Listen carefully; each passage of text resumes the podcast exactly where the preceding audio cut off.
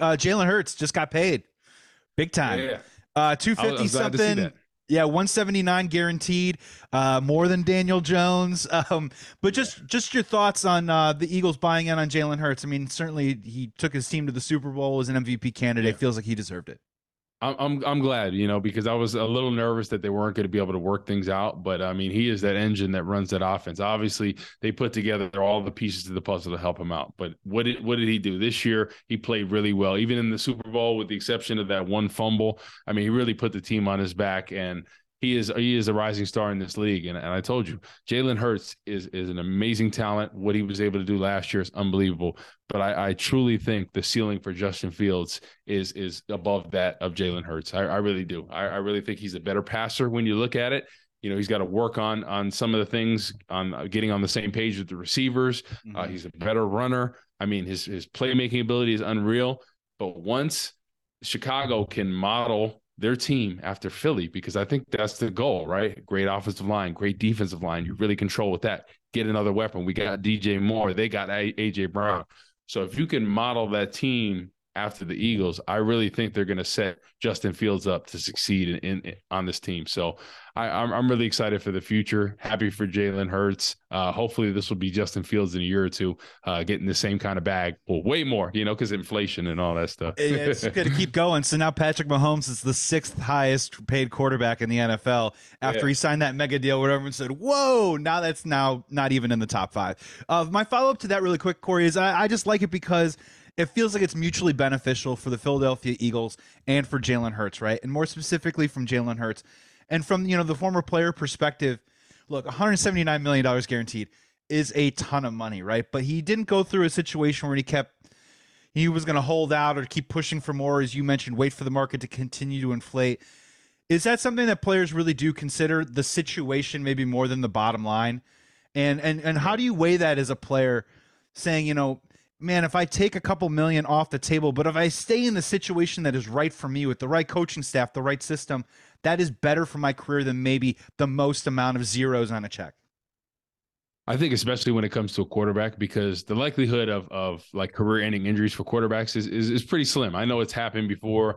You know, Joe Theismann had a really bad injury, uh, Alex Smith, you know, uh, but usually with the quarterbacks, they have one of the longest careers, especially if you're a starter, if you're that guy they're going to invest all this money. So if you take a little bit less, you're going to get it back again when you renegotiate that contract. So as, as long as long as it's not an insulting number, um, you know, and I think that's the thing. I think guys are like, listen, I want to be the next paid. And sometimes, you know, like with, with Baltimore, that was the, that was the biggest thing between. Did Lamar Jackson and them work that out? I heard there was. No, so that was Oh, gonna they be haven't my yet. final question, man. As we Okay. head into the NFL draft starting next Thursday, um, will Lamar have a new football team, and will Aaron Rodgers finally become a New York Jet? I mean, how do you think the machination of this works out, or do you think this is all going to have to be post draft ironed out? Because the Baltimore Ravens, Yeah. the Baltimore Ravens could take Hendon Hooker in the first round, and then we There really know what's going on. So my my Yeah. next question for you is: Do we figure this out by next week? Yeah, I mean, I think I, I think I don't think so. I think it's going to be Yeah. post draft. Um, you know, I think they're in a situation where it's it's at a standstill, right? Lam- Lamar feels he's worth this. They're kind of in between here. And my thing is like this: his his talent is undeniable. He's won an MVP there. Um, you've you basically drafted for this whole scheme of of how he runs the offense. So you put all the talent around him, run this scheme that fits a running quarterback and then now you don't want to pay him what what he's worth and people say oh he's injured in this and i'm like it wasn't any serious injuries you know it was kind of nagging things and sometimes uh, players have nagging injuries but but my thing is like this i i feel like he's he's been a consistent performer for you. Pay, pay him the money. It's, it's not about this. Like honestly if derek carr could get paid and be the highest i think lamar jackson can. And that's no disrespect to derek carr at all but i just think you know, Lamar Jackson, in my opinion, is a lot better quarterback for for what the Baltimore Ravens are doing to than than Derek Carr. So I, I think I think you got to pay him. I'm hoping they could work it out because he's explosive. He makes their team better.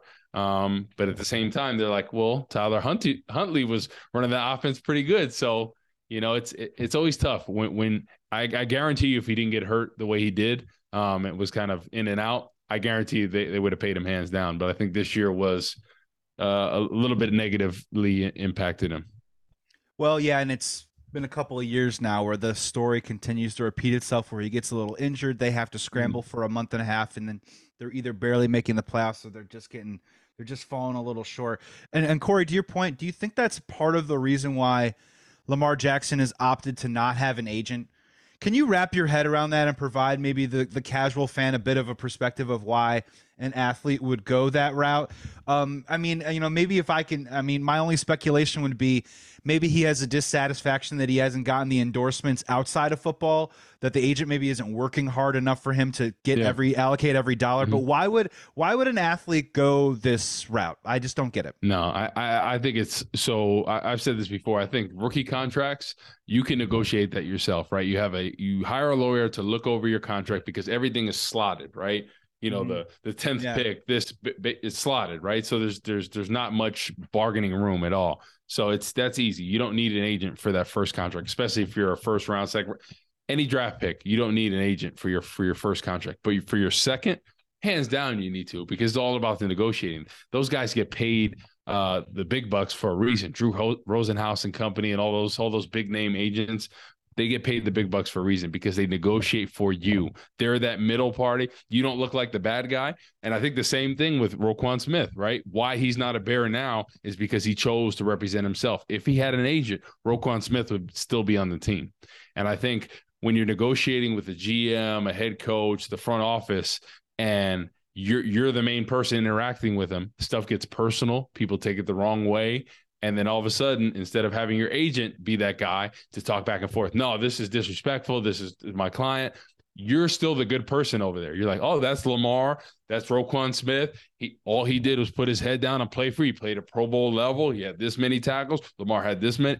And then you're you're that they're that they're that uh, third party right there. So i I just don't agree with it. When when guys act as their own agents for their second or third contract. It just doesn't make any sense.